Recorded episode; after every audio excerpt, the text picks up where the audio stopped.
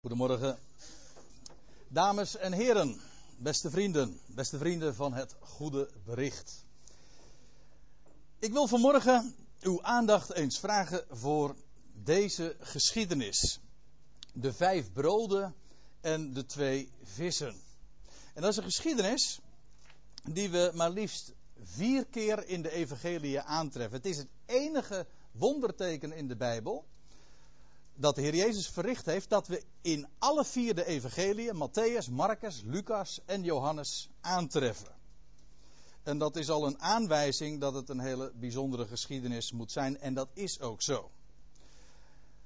Wat ik u wil vertellen, is dat uh, de wijze waarop Johannes deze geschiedenis neerzet en het laat zien en verhaalt uh, hoe de dingen uh, gebeurd zijn, is heel bijzonder. Kijk, Johannes heeft een heel, heel apart evangelie geschreven. Dat afwijkt van de drie evangeliën. En al ken je nauwelijks de Bijbel, en al ben je nauwelijks op de hoogte van het Nieuwe Testament, dan nog is het zo dat als je even de, de evangelie doorbla, doorbladert, dan zie je al dat dat evangelie naar Johannes een heel ander type evangelie is.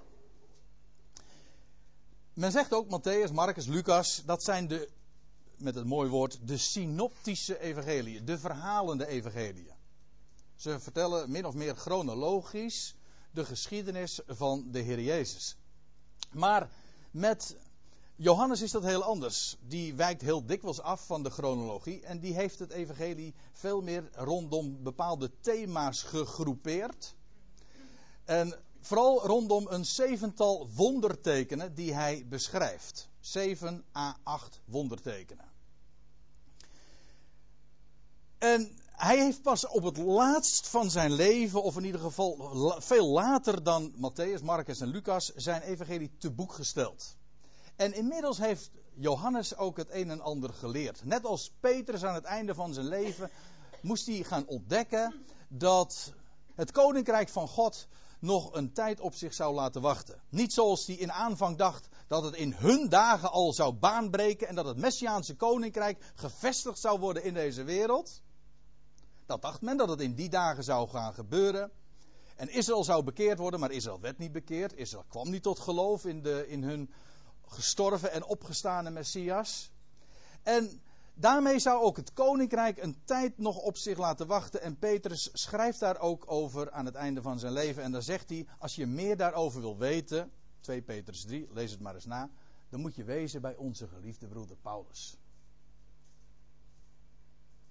En ook Johannes heeft dat geleerd. En dat blijkt wel uit zijn evangelie. Want als Johannes dan vervolgens met die wetenschap dat het koninkrijk nog een tijd zou uitblijven voordat het geopenbaard zou worden in deze wereld. Als hij met die wetenschap terugblikt op het leven van de Heer Jezus, vindt hij daar allemaal verborgen aanwijzingen al. Dan ziet hij dat in wezen dat al vastlag in de wijze waarop de Heer Jezus zijn bediening heeft volbracht hier op aarde. En hij laat dat ook zien aan de hand van allerlei wondertekenen. Hij, begint met het eerste wonderteken van de bruiloft te Cana. En dan zegt hij, de bruiloft te Cana vond plaats op de derde dag. Het tweede wonderteken wat hij beschrijft, idem dito, ook weer op de derde dag. En dat alles, ik ga daar nu niet te diep op in, maar dat alles verwijst ernaar dat het koninkrijk weliswaar zal aanbreken, maar niet direct, maar pas later, op de derde dag. En nou wilt u nu weten natuurlijk wat de derde dag betekent, wat voor de Heer één dag is. Maar dat moet u ook maar eens nalezen in 2 Petrus 3. Want daar staat ook het antwoord. Wat voor de Heer één dag is. En dat maakt de tijd waarin wij nu ook leven, ik zeg het nu expres ook een beetje cryptisch. Want ja, u hebt nog een hele dag te gaan natuurlijk en uh, alle gelegenheid om uw Bijbeltje nog eens na te lezen. Maar kijk het na in 2 Petrus 3. Wat ik wil zeggen is dat wij in een bijzondere tijd leven. Wij leven aan het einde van die tweede dag. Het einde van dat tijdvak van die 2000 jaar. En er komt een derde dag, een derde tal duizend jaren. En dat zal de tijd zijn dat het Messiaanse koninkrijk hier op aarde zal baanbreken. Nou, wat Johannes doet in zijn evangelie, om een lang verhaal kort te maken, is beschrijven hoe dat koninkrijk na een onderbreking openbaar zou worden. Maar niet alleen dat, maar ook wat er in die onderbreking plaatsvindt. Nou, die geschiedenis van de vijf broden en de twee vissen laten dat ook zien. In de eerste plaats wil ik, of in de tweede plaats wil ik er nog even op wijzen ter inleiding dat er twee wonderbare spijzigingen in de Bijbel vermeld worden. Wist u dat? Je hebt de spijziging van de 5000, waar we het vanmorgen over hebben, en je hebt de spijziging van de 4000. In Matthäus en Marcus worden beide spijzigingen ook beschreven. En moeten ze trouwens opletten hoe, wat, wat er aan de hand is. Want bij het begin van die spijziging van de 4000 waren er sprake, was er sprake van zeven broden in aanvang. En bij de spijziging van de 5000 was er sprake van vijf broden in aanvang. Nou, bij de vijf broden er 5000, moesten er 5000 mensen voorzien worden. Van slechts zo'n luttele hoeveelheid. Maar toen er zeven broden waren, waren het 4000 man die voorzien moesten worden.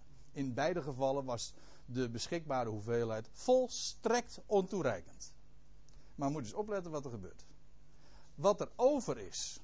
Bij de spijziging van de 4000 waren er zeven korven over. En bij de spijziging van de 5000 waren er 12 korven over. Ik kom daar straks nog op terug. Maar eventjes gewoon eh, een eerste aanblik laat al zien. Dat hoe groter de nood is en hoe groter de behoefte is. Maar ook hoe geringer de menselijke bijdrage is. Des te groter is Gods overvloed. Ziet u? In het begin waren er zeven broden, moesten 4000 mensen voorzien worden, maar er waren zeven korven over. Dat was al geweldig. Maar toen er nog veel minder in aanvang beschikbaar was, maar vijf broden en nog veel meer mensen er waren, 5000 mannen, vrouwen en kinderen niet eens meegerekend. Toen waren er twaalf korven over. Hoe minder van de mens, hoe meer van God. Voorwaar een universeel bijbels principe. Denk daar maar eens over na. We gaan naar Johannes 6, want daar vindt u die geschiedenis. En we lezen die geschiedenis zo vers voor vers eens door. En bij allerlei gelegenheden zal ik eens even op een aantal details wijzen. En moeten we daar eens nog, nog eens nader over nadenken. Johannes 6, vers 1, daar vindt u die geschiedenis. Daar staat er: Daarna vertrok Jezus naar de overzijde van de zee van Tiberias in Galilea. Daarna staat er dan moet je de vraag stellen: waarna? Nou, uh, Johannes 6 begint dus met deze woorden, dus dan moet je naar het einde van Johannes 5. En dat zullen we eens even lezen. Daar zegt de Heer Jezus. Dan is de Heer Jezus trouwens niet in het noorden, daar bij de zee van Galilea, maar is hij in Jeruzalem. En dan lees je over de afwijzing van Jeruzalem en van de Joodse leiders. En dan zegt de Heer Jezus in vers 43: Ik ben gekomen in de naam van mijn Vader en ge neemt me niet aan. Indien een ander komt in zijn eigen naam, die zult gij aannemen. In wezen al een aanwijzing voor, voor de, de toekomstige antichrist. Die zal komen in zijn eigen naam en zich ook zal presenteren als de Messias. Maar hij zal komen in zijn eigen naam en die zullen ze aannemen. En dat zal ook inderdaad nog gebeuren. Dat is in onze dagen nog steeds toekomst, maar het zal gebeuren. En dan even later lees je in vers 46 dat de Heer Jezus zegt tegen, tegen die Joodse leiders daar in Jeruzalem, want indien gij Mozes geloofdet, zou ook gij mij, zou gij ook mij geloven, want hij heeft van mij geschreven. Ik ben voorzegd, in alle opzichten. Maar indien gij zijn geschriften niet gelooft, ja, ze gingen er prat op dat ze daar een hele leefwijze op gebaseerd hadden, maar de Heer Jezus zegt domweg, indien gij zijn geschriften niet gelooft, hoe zult gij mijn woorden geloven? Die mensen werden gewoon geblokkeerd door de traditie, waardoor ze niet begrepen waar het in essentie in de schrift om ging. Moet u eens nagaan. Het waren mensen die doorkneed waren in de schriften. Professionals. Die hun titels aan de schrift ontleden. En de Heer zegt keihard tegen hen. Jullie geloven de schriften niet. Jullie worden compleet geblokkeerd door de traditie. De overleveringen van de mensen hebben jullie hoger staan dan het woord van God. En u zegt, ja dat was toen, maar laat ik u vertellen, Er is vandaag nog niets veranderd. Het is nog exact hetzelfde verhaal. Je kunt wel prat gaan op de Bijbel, we zijn Bijbelgetrouw. Ik hoorde iemand eens een keertje zeggen: van ja, wij geloven de Bijbel van kaf tot kaf. Dat kun je makkelijk zeggen als je niet werkelijk weet wat er tussen die kaften staat. En dat vond ik een hele goeie. Goed.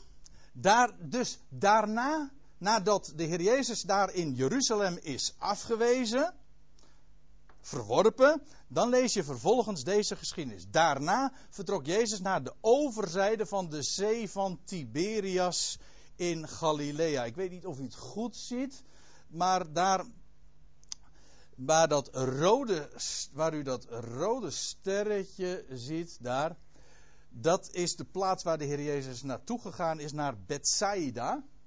Meestal wordt het op een andere plaats aangewezen. Als je nu nog naar, naar Israël gaat, dan word je verwezen naar Tapga.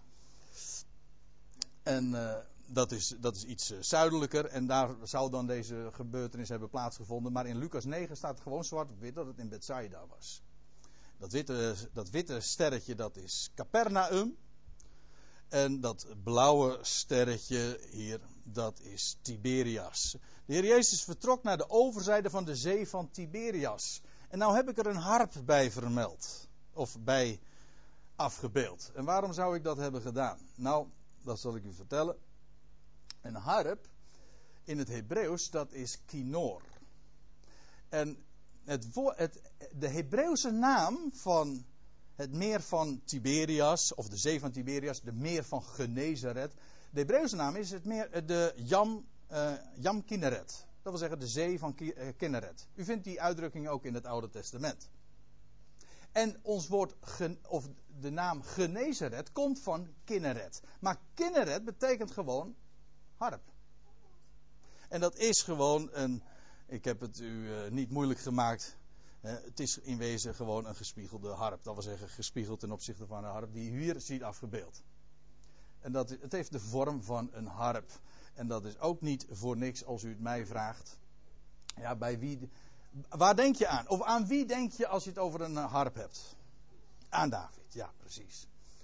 En, waar, en, is het, en is het niet merkwaardig dat nou de zoon van David juist daarbij de harp zijn onderwijs heeft gegeven en daarbij de harp, het meer van Kinneret, zijn bediening heeft gehad. Ik vond nog een hele aardige tekst, het is een hele bijzondere zelfs, in Psalm 49 vers 5. Daar staat, ik zal mijn geheimenis bij de citer ontsluieren. In de Statenvertaling staat: Ik zal mijn verborgen reden openen op de, op de harp. Dat wil zeggen, ik zal verborgenheden vertellen daar bij de harp.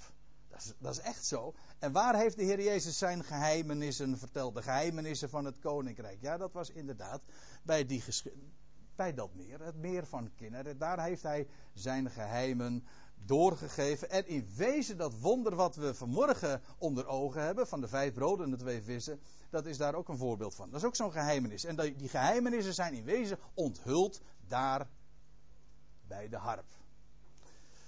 Oh, en dan moet ik nog eventjes eh, er iets anders bij vermelden. En dat is dat de zee in de Bijbel uh, in het algemeen al een beeld is van de volkerenwereld.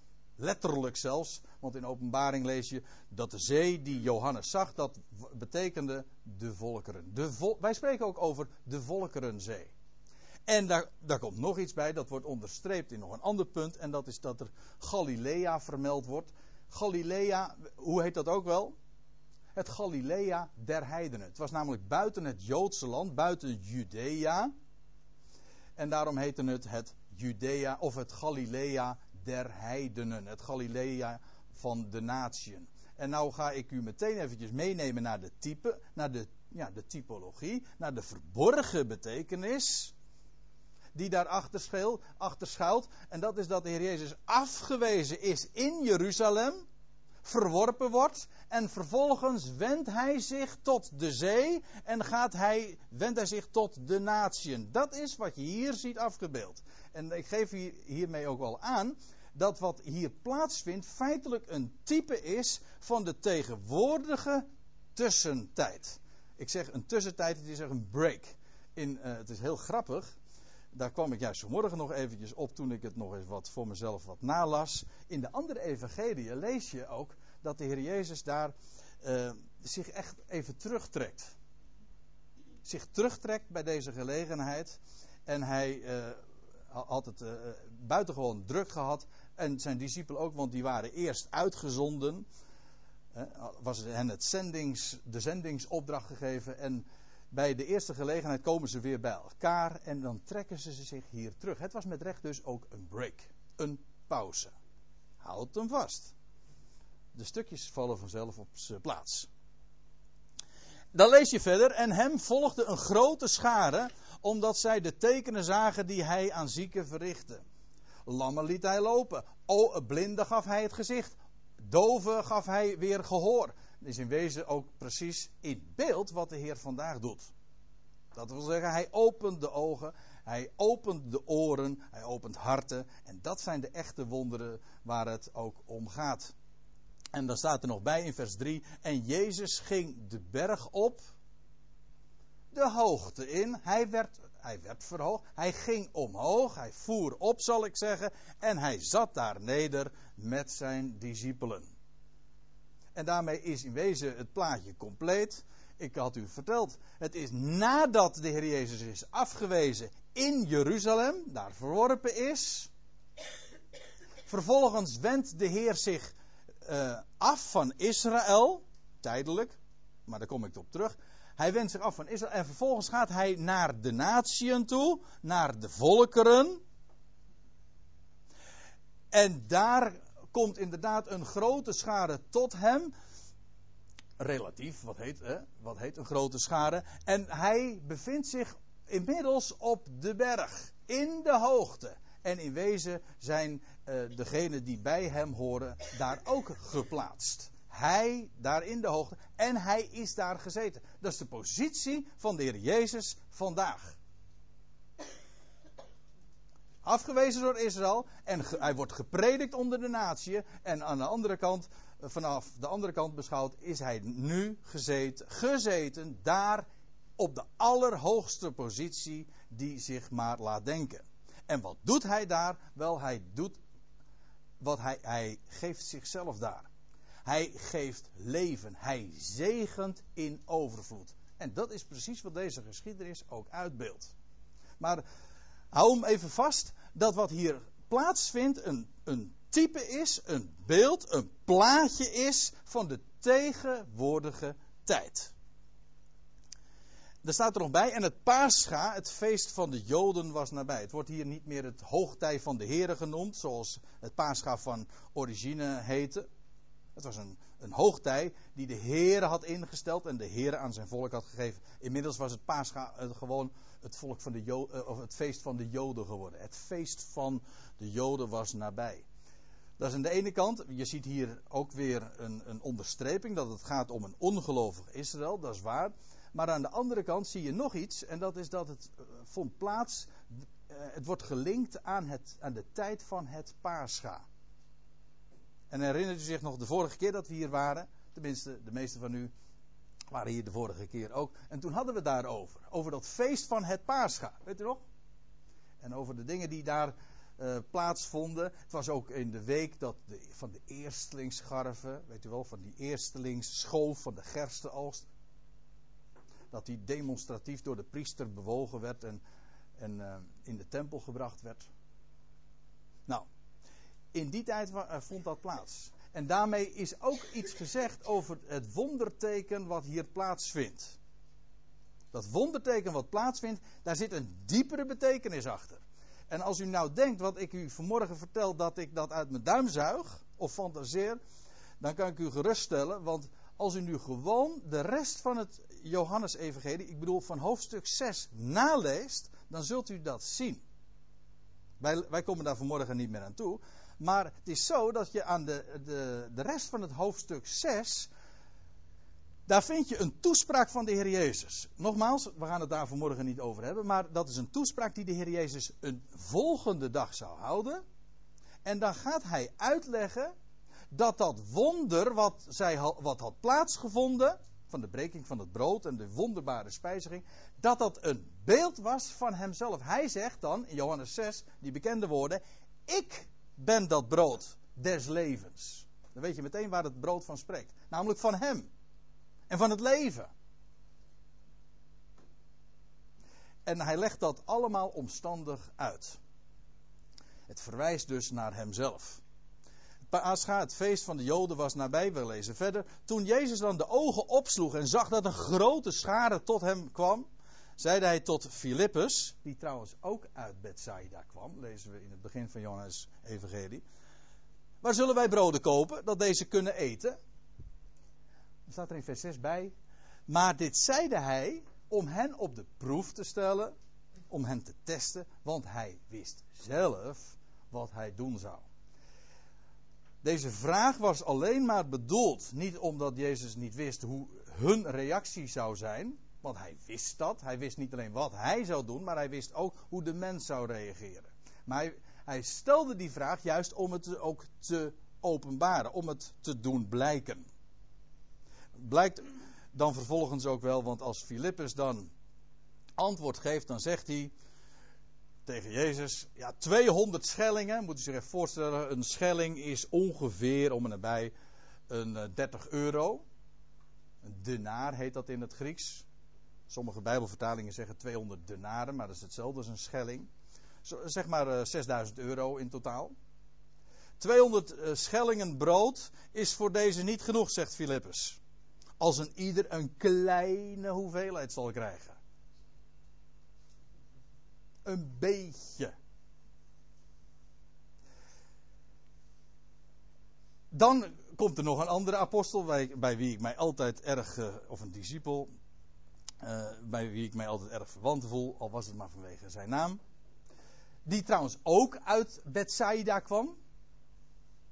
Ja, je leest dat Petrus en Andreas, die hadden ook als woonplaats Bethsaida, of als geboorteplaats, dat weet ik niet. Een van zijn discipelen, Andreas, de broeder van Simon Petrus, die zei tot hem: Hier is een jongen, misschien kende die hem omdat het, omdat het ook een plaatsgenoot was. Hier is een jongen die vijf gerstebroden en twee vissen heeft. Maar wat betekent dat voor zoveel? Kijk, door de vraag van de Heer Jezus kwam dit openbaar. Het menselijk, nou ongeloof is niet het juiste woord, het is meer het menselijk kleingeloof. Kijk, wat doet een mens? We vinden hier ook geen enkel verwijt die de Heer Jezus doet. Hij stelt een vraag aan Filippus. En Andreas die, die, geeft, uh, die voegt daar iets aan toe. Maar er wordt geen woord van verwijt of van veroordeling uitgesproken. Wat hier aan het licht kwam, was door die vraag van de Heer Jezus, ja, van hoe geven we ze nou te eten, was gewoon de mens die, ja, die per definitie, hij kan haast ook niet anders.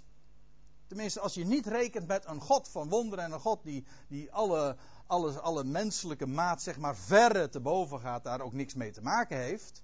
Als je daar niet mee rekent, ja, dan krijg je zulke antwoorden. Dan kijk je naar de nood die zo groot is.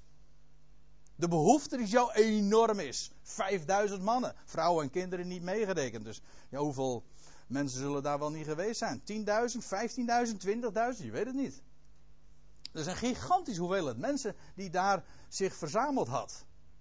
En, en dan, ja, aan de ene kant wat, wat typerend voor de mens is, je ziet op de nood die zo groot is. Dat is de ene kant. En aan de andere kant, dat wat de mens kan bijdragen is zo gering. Want dat is toch in wezen waar het om gaat. Waar een mens altijd op stuk loopt. Wat een mens ook frustreert. Er moet zoveel. De behoefte is zo groot. De nood is zo groot. En wat kunnen wij nou eigenlijk bieden? Nou, eigenlijk niks. Dat speelt, geen rol. Het is in wezen een, een, wat Filippus en Andreas hier naar voren brengen, is ook een, gewoon een plaatje van de mens. Ja, de mens die, die gewoon aanloopt tegen zijn eigen onvermogen. Niet negatief of positief of veroordelend, daar gaat het maar nou niet om. Een mens loopt aan, loopt, uh, ja, loopt aan tegen zijn eigen onvermogen, tegen zijn beperkingen. Maar dan kennen we nog niet, of dat kenden zij in, in wezen ook niet, het feit dat ze zulke antwoorden geven. Niet hem, die de Heer is van overvloed. En zoals hij zich ook laat kennen in deze geschiedenis. Kijk, zij, ik wil op nog iets anders wijzen. Er was een jongetje die daar gewoon was. En die had toevallig, om welke reden dan ook, die had vijf gerstebroden en twee visjes bij zich. Gerstebroden. Vijf gerstebroden. Waar zouden die broden van spreken? Ik zei al, als we nu eventjes naar de diepte meteen gaan. Hè? Naar de echte betekenis. En niet alleen maar de, het verhaal lezen en de geschiedenis zo tot ons nemen, maar echt ook de, de betekenis tot ons nemen. Dan, dan heb je het over broden en vissen. Die broden, de heer Jezus legt het uit, ik heb er zojuist al even op gewezen. De heer Jezus zegt die dag daarna, hij zegt, ja, jullie, hebben, jullie verkijken je nou op dat geweldige wonderteken wat verricht is. Maar vergeet je niet, dat brood, dat ben ik. En let er dan ook eventjes op dat er staat, het waren vijf gerstebroden. Vijf is een getal wat in deze geschiedenis er sowieso uitspringt. Bij de vijfduizend. In andere evangeliën lees je nog dat ze moesten gaan zitten in groepen van vijftig. Maar iedere keer is het getal vijf. Vijf is het getal van genade. Juist. Algemeen bekend. Ik zou het uh, aan Abraham eens kunnen navragen. Abram heette die eerst. En later kreeg hij, toen had God zijn belofte gegeven, zijn toezegging, puur om niet. En Abram kreeg er toen een vijf bij in zijn naam. Een Hebreeuwse letter, een Hebreeuwse letter is namelijk ook een getal, een cijfer. En toen kreeg hij de he erbij. Een heitje in het Nederlands. Een heitje is ook vijf stuivers. Hè? De vijfde letter. En hij kreeg er een. En toen werd Abram Abraham. Die H, die He, die Hebreeuwse letter, die staat voor de vijf. En idem dito trouwens met Sarah, want zij was eerst Sarai en toen werd het later Sarah met een H aan het eind. Ook die letter 5 kreeg ze, de letter 5 kreeg ze erbij. Ja, leuk hè. En ze kreeg het cijfer He erbij.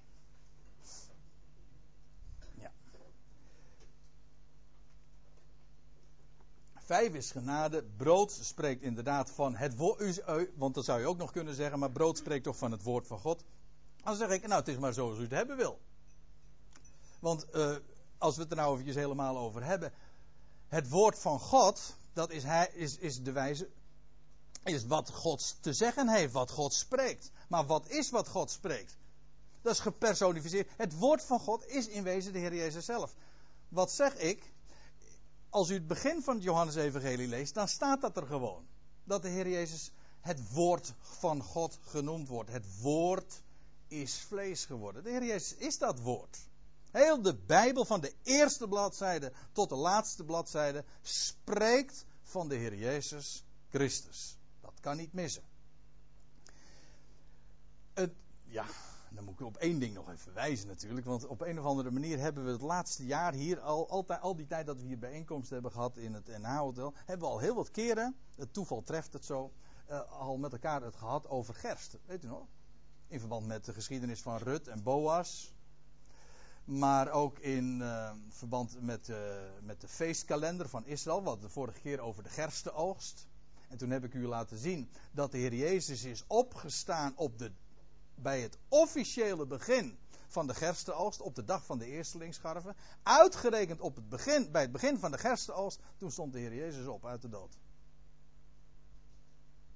Kijk, om uh, ook hier uh, dit allemaal eventjes goed samen te vatten en om het even terug te brengen naar de kern. Gerst spreekt inderdaad van nieuw leven en het verwijst naar Hem die de dood heeft overwonnen en daarmee van leven. Maar dan heb je dus, is de cirkel weer rond, want ik had u al verteld, want die vijf gerstebroden spreken gewoon van het brood des levens.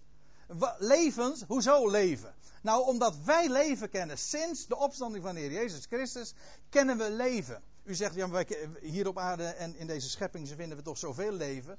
Nee. Nou, je kan het wel leven noemen, maar dat is bij gebrek aan beter. Strikt genomen is wat wij hier op aarde zien en wat wij in ons lichaam hebben, is geen leven. Weet u hoe dat heet in de Bijbel? Sterven. Je bent bezig dood te gaan. In een van de kerkelijke formulieren Die ik dit keer eens een keer met instemming citeer. Ja, we moeten de boel toch een beetje in balans houden. Daar staat: Ons leven is niet anders dan een gestadige dood. We zijn bezig langzaam dood te gaan. Dat is, dat is wat wij leven noemen. Maar leven met een hoofdletter, dat is leven dat de dood achter zich heeft. Dat de dood heeft overwonnen, dat bruist, dat onvergankelijk is. En daar hebben we het over. Over dat wat uit zijn dood voortkwam. Waarom stierf de Heer Jezus? Wel, om op te kunnen staan uit de dood en de dood te overwinnen. En dat, daar spreekt het brood van. Het brood spreekt van het leven. En vandaar ook gerstebroden. En dan wil u natuurlijk nog weten hoe dat zit met die twee vissen. Ja, u weet toch, hè, vissen heeft, dat is eh, van oudsher een embleem, het embleem van het evangelie. Het ichtus-symbool. Het visje. Heb je hem ook achter op uw auto? Ichtus. Het is Grieks, een afkorting van Jezus Christus, Zoon van God, de Verlosser. Of de Redder. Dat is Ichtus. Maar uh, wat zal ik u daarover vertellen? Was het niet zo dat juist ook die eerste discipelen, dat waren vissers en ze werden gemaakt tot vissers van mensen? Ja, maar daar kun je nog veel meer over vertellen. Maar ik zal u nog iets, iets vertellen over die twee vissen. Want er is een sterrenbeeld. Is een sterrenbeeld dat heet de vissen. En u zegt, André, dit is Bijbelstudie. En je gaat me nou toch niet vertellen over horoscopen en astrologie. Dan zeg ik ja, toch wel. Nou, niet over horoscopen, maar wel iets over de sterrenwereld. Want ik geloof niet wat er meestal verteld wordt over sterren en sterrenbeelden, wat, dat, wat daarover onder christenen verteld wordt, dat dat juist is. Ik geloof dat de sterren spreken en ook de sterrenbeelden, de sterrenbeelden zijn gemaakt door de Heer zelf. Hij maakte de Orion, staat er in Job. Hij maakte de Pleiade, de zeven gesternte. Hij heeft die sterrenbeelden gemaakt. Alle twaalf, ja waarom nou twaalf? Of eigenlijk zijn het er trouwens vier keer twaalf. Daar ga ik u nu verder niet mee vermoeien. Maar er is een sterrenbeeld, dat heet de vissen. Ken ik erg goed, want ik schijn geboren te zijn in het sterrenbeeld de vissen. Maar die worden afgebeeld als twee vissen, inderdaad. Maar weet u wat nou zo eigenaardig is met, die, met dat sterrenbeeld? Wij leven nu al 2000 jaar in het sterrenbeeld de vissen. Dat heeft te maken met het lentepunt. Als de zon bij de, in, in, op het moment van de, dat de lente aanvangt, dan staat ze in het sterrenbeeld de vissen. Dat wil zeggen, dat is de laatste 2000 jaar het geval geweest. Daarvoor was het het sterrenbeeld de ram. En nu leven we in een enorme, in een overgang naar een andere, naar een ander sterrenbeeld. En dat is het, het sterrenbeeld van de waterman. Dat wil zeggen, het lentepunt verschuift. Je kunt niet exact een jaar aanwijzen, maar het, het lentepunt verschuift. En er is een nieuwe tijdperk aan, uh, vangt er aan in deze dagen of binnenkort. En dan komt er een new age, de age of Aquarius. In liederen wordt het bezongen, het, de era van Aquarius, van de waterman. En dan heb ik het niet over die doelman van Jong Oranje. Ja, want u bent nog helemaal in die, eh, in die sfeer. Nee, daar heb ik het niet over. Ik heb het over, over, die, over de waterman die uitgebeeld wordt als, de, als die man die een kruik uitgiet op de aarde. Zo, zo helemaal leeg giet op de aarde. Die, zijn die het water van het leven, laat ik het dan gewoon zo zeggen, uitstort op de aarde. En ik geloof dat die waterman echt spreekt van onze Heer Jezus Christus. Die inderdaad straks zal gaan komen. En dan zal er inderdaad een New Age aanbreken. Een heel nieuw tijdperk. En dan zal hij zijn geest uitstorten, staat er, op al wat leeft. En dan zal er inderdaad een nieuwe tijd aanbreken. Maar wij hebben 2000 jaar geleden, of 2000 jaar lang, pardon, hebben we geleefd in het tijdperk van de vissen. Het tijdperk van het evangelie. Die twee vissen symboliseren dat al. Die twee vissen spreken inderdaad van de tijd waarin wij nu leven. En straks gaat er een andere tijd komen en dat heeft weer te maken met Israël. Ik kom daar straks nog eventjes op terug. En dan staat er in vers 10, we gaan verder in deze geschiedenis, dat de Heer Jezus zegt: Laat de mensen gaan zitten. En nu was er veel gras op die plaats. De mannen gingen dus zitten, ten getale van omstreeks 5000. Laat de mensen gaan zitten. Het staat eigenlijk letterlijk trouwens, maak dat de mensen gaan zitten. Toen ik het zo las, toen ik uh, ontdekte dat dit er eigenlijk staat, maak dat de mensen gaan zitten, toen moest ik direct denken aan deze tekst. In Psalm 23, vers 2. De Heere is mijn herder. Mij zal niets ontbreken. Ja, mij zal niets ontbreken. Er is namelijk overvloed wat hij geeft. Hij doet mij nederliggen in grazige weiden. Nou, dat is, waarom wordt er hier nog bij vermeld? Er was veel gras op die plaats. Ik denk omdat het inderdaad toch ook verwijst naar de herder. Die zijn schapen wijdt. Hij doet mij nederliggen ik ontdekte trouwens ook dat het woord voor zitten hier niet eigenlijk het echte woord voor zitten is, maar meer een woord voor achteroverleunen. Het kan ook zelfs worden weergegeven met liggen. Echte rust dus. De Heer is daar altijd heel erg op gebrand. Dat wij rusten. Ik weet wel, mensen nemen je dat dan kwalijk, hè? Ik heb, nooit, kent u dat uh, verwijt niet? Dat mensen dan zeggen van ja, het, wat jij, ik, ik, heb het al zo vaak gehoord en ik zal het waarschijnlijk nog vaak moeten horen, ook als ik nog enige tijd van leven heb. Van, het, is het, is zo, het is zo makkelijk wat jij vertelt. Dan denk ik van, nou waarom geloof je het dan niet? Als het zo makkelijk is. Want het blijkt dan toch erg moeilijk te zijn. Als, maar het is ook zo, het is ook heel erg makkelijk. De, hele, de boodschap van het, evangelie, van het evangelie is dat de, de mens volkomen gepasseerd wordt. Er wordt geen aanspraak op de mens gedaan of op de menselijke behoeften of op wat een mens zou moeten doen. Er wordt geen last op de mens gelegd. Weet u wat het evangelie is? Dat is puur belofte. God zegt, ik ga jou het leven geven. Ik ben jouw redder. En geloof het of niet, maar ik ben het. En ik, maar dat geldt niet alleen in verband met, met, met, met de redding. Het geldt ook zelfs hier voor het leven. Wij zouden leven in rust. Ik heb dat dus nagezocht. En ik heb dat op allerlei plaatsen ben ik dat, ben ik dat weer tegengekomen. Die geschiedenis van Maria en Martha, weet u nog? Martha die maar in de weer was, die dacht dat er zoveel moest gebeuren. En er was daar Maria en die zat daar gewoon. Aan de voeten van de Heer en ze luisterde. De Heer legde geen geboden op, integendeel, hij gaf rust. Hij geeft rust, verademing. Dat is inderdaad relaxed. God doet geen beroep op je en zegt van je moet zus of je, of je, je zal zo. Nee, hij geeft belofte. Zijn woord is altijd belofte. Als zijn woord gebracht wordt en er wordt in werkelijkheid wet gebracht, dan weet je, dan moet je weten, of dan zou je moeten weten, het is niet zijn woord. Is in, van Israël wordt er gezegd in Jezaja 28 dat men van het woord van God had gemaakt wet op wet, ijs op ijs, hier wat, daar wat. Het waren geboden en lasten van mensen. En dan staat erbij, en in werkelijkheid is het rust voor de vermoeide. De geschiedenis die hier aan vooraf gaat, in Johannes 5, dan lees je van die man die genezen wordt op de Sabbat. Daarvan eh, de geschiedenis van Bethesda, met die vijf vijf zuilengangen, weet je wel. Ja.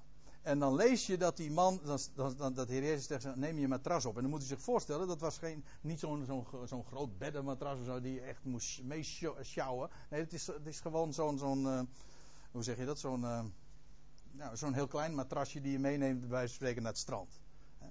Het stelt niks voor, zo heel licht om mee om uh, eventjes op te gaan zitten of op te gaan liggen. Zo'n matrasje. En hij moest, en dat werd hem zo kwalijk genomen, dat door de, door de schriftgeleerden en door, door, door de religieuze elite, dat die man op, op de Sabbat notabene zijn matras droeg. Maar die matras is juist een uitbeelding van de rust. Dat was het juist. Zij kenden het niet werkelijk.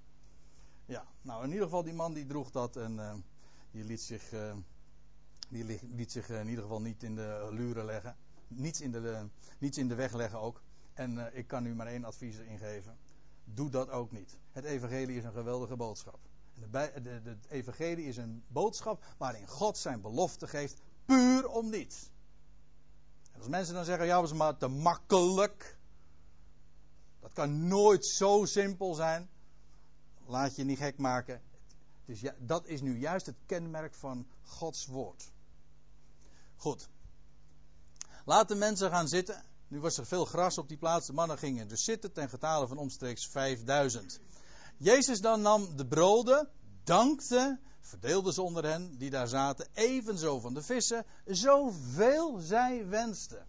Zie daar overvloed. Zoveel ze wensten. Er staat er nog iets bij waar ik.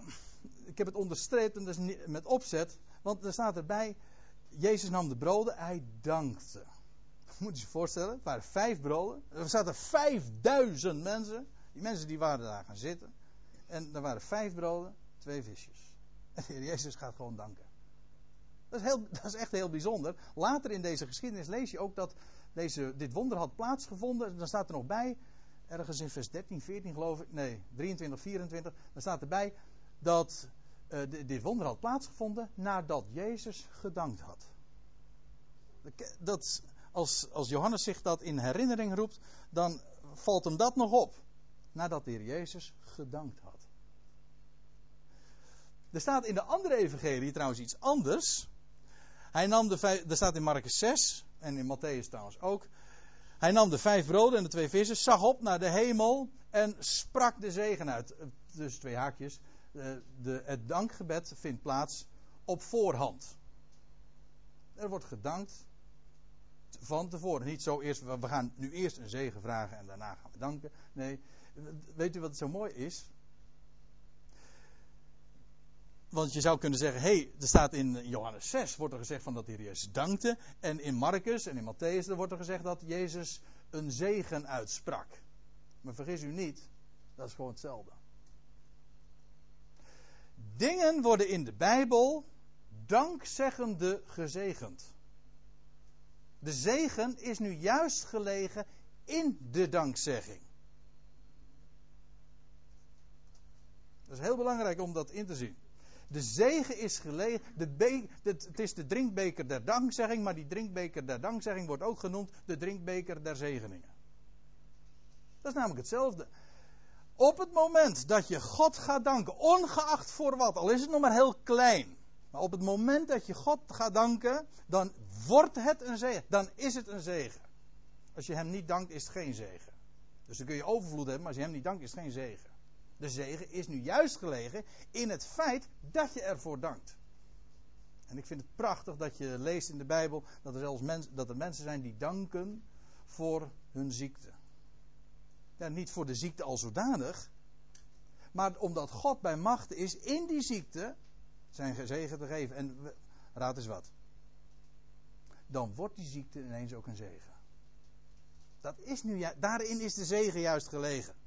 De Heer Jezus dankte, dat wil zeggen, hij sprak de zegen uit. Dat is exact hetzelfde. En hij verdeelde ze onder hen, die daar zaten. Dat wil zeggen, dat brood wordt gebroken, het werd maar gebroken. En daarmee werd het vermenigvuldigd. Normaal gesproken zou je zeggen, als je iets deelt, dan, wordt het, dan krijg je steeds minder. Als ik een appel met mijn, uh, met mijn kinderen deel, dan moet, je, dan moet ik het van één, moet één appel moet ik in vier stukjes doen. Dan hebben we allemaal een klein stukje. Maar de Heer Jezus brak het en het werd alleen maar meer. Alleen maar meer. En, en, het, en het werd meer zo, zolang zij maar ook wilden. Hè? Er staat bij. Zoveel ze wensen. Ze hoefden niet meer? Oké, dan houdt het op. Zoveel ze wensen. Overvloed. En dat is precies ook waar we in mogen leven. Ik, je leest in, uh, in uh, de, alle, even, alle brieven van de apostel Paulus, trouwens ook van, van uh, de andere apostelen, die beginnen allemaal met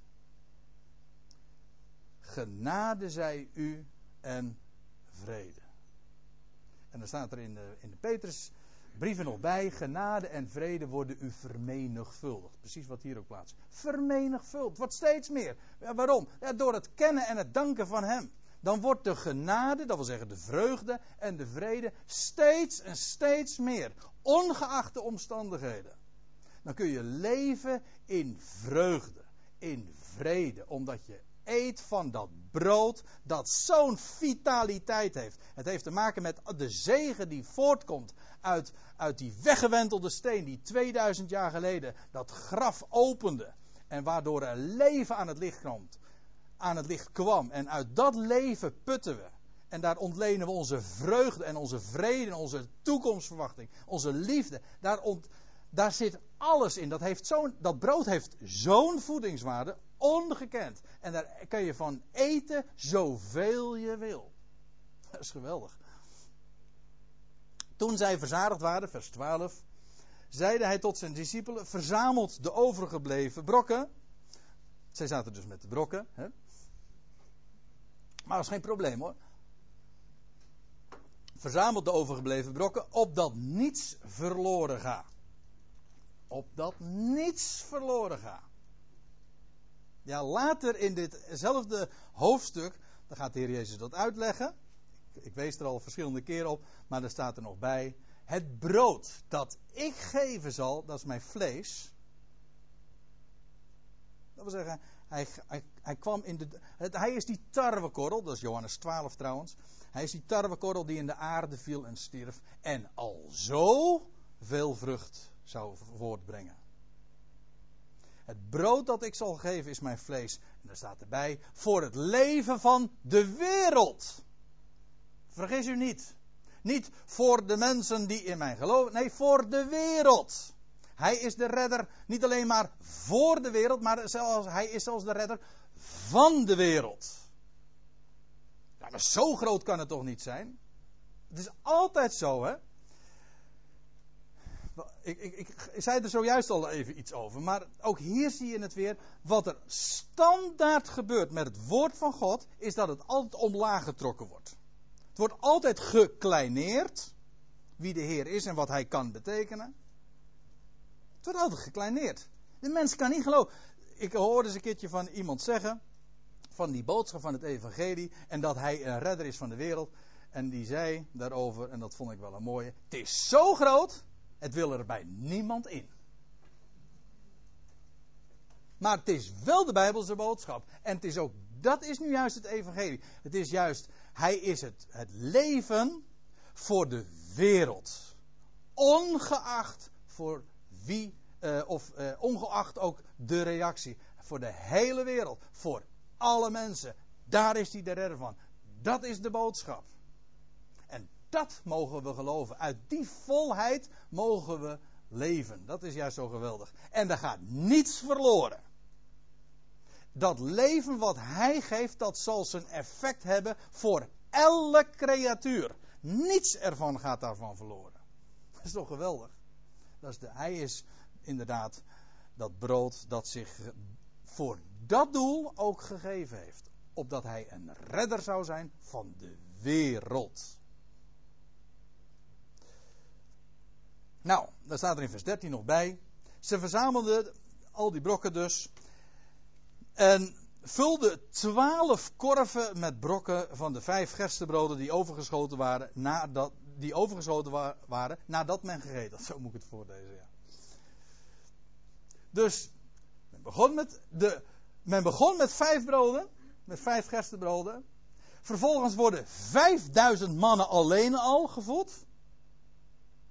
En men houdt over twaalf korven. Dus wat men uiteindelijk overhoudt, dat was nog een veelvoud van waar men ooit mee begon. En ondertussen waren 5000 mannen ermee gevoed. En de vrouwen en kinderen zijn daarbij nog niet eens meegerekend. Een overvloed. Een geweldig wonderteken wat hier plaats, uh, uiteraard wat hier plaatsvond. Maar let nog even op iets anders. En dat is ik heb al een paar keer een verborgen hint daarna gegeven. Maar er staat nog bij, ze verzamelden die brokken en ze vulden twaalf korven. Ja, waar zou die twaalf korven nou van spreken? Uiteraard van Israël. Want weet u wat het is? Ik, ik zei wel in het begin, de Heer had Jeruzalem verlaten. En Israël was ongelovig. En hij wendt zich dan vervolgens tot de natie. En wij leven in dat vissertijdperk, zal ik maar zeggen. Jawel, maar hij verlaat nooit wat zijn hand begon. Nooit. En Israël kan wel ontrouw zijn, Maar dacht u dat dat de trouw van God het er niet doet? Net als, net als wat de Huip zojuist uh, al, al uh, in dat verhaal doorgaf. Uh, dat, is, dat is toch de boodschap: God houdt van deze wereld. Hij kan dat niet laten gaan.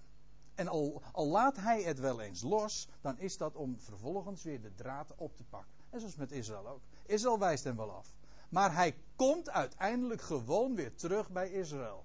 En als wij in deze tijd leven uit de volheid van wat hij geeft. Hij is daar gezeten, daar op de berg, in de hoogte. En wij mogen leven uit de volheid van zegen die hij geeft. Zoveel we wensen. Dan is de, dat wat overschiet nog meer dan genoeg voor Israël, waar hij straks weer de draad mee gaat oppakken. Dus hij keert uiteindelijk gewoon weer terug bij Israël.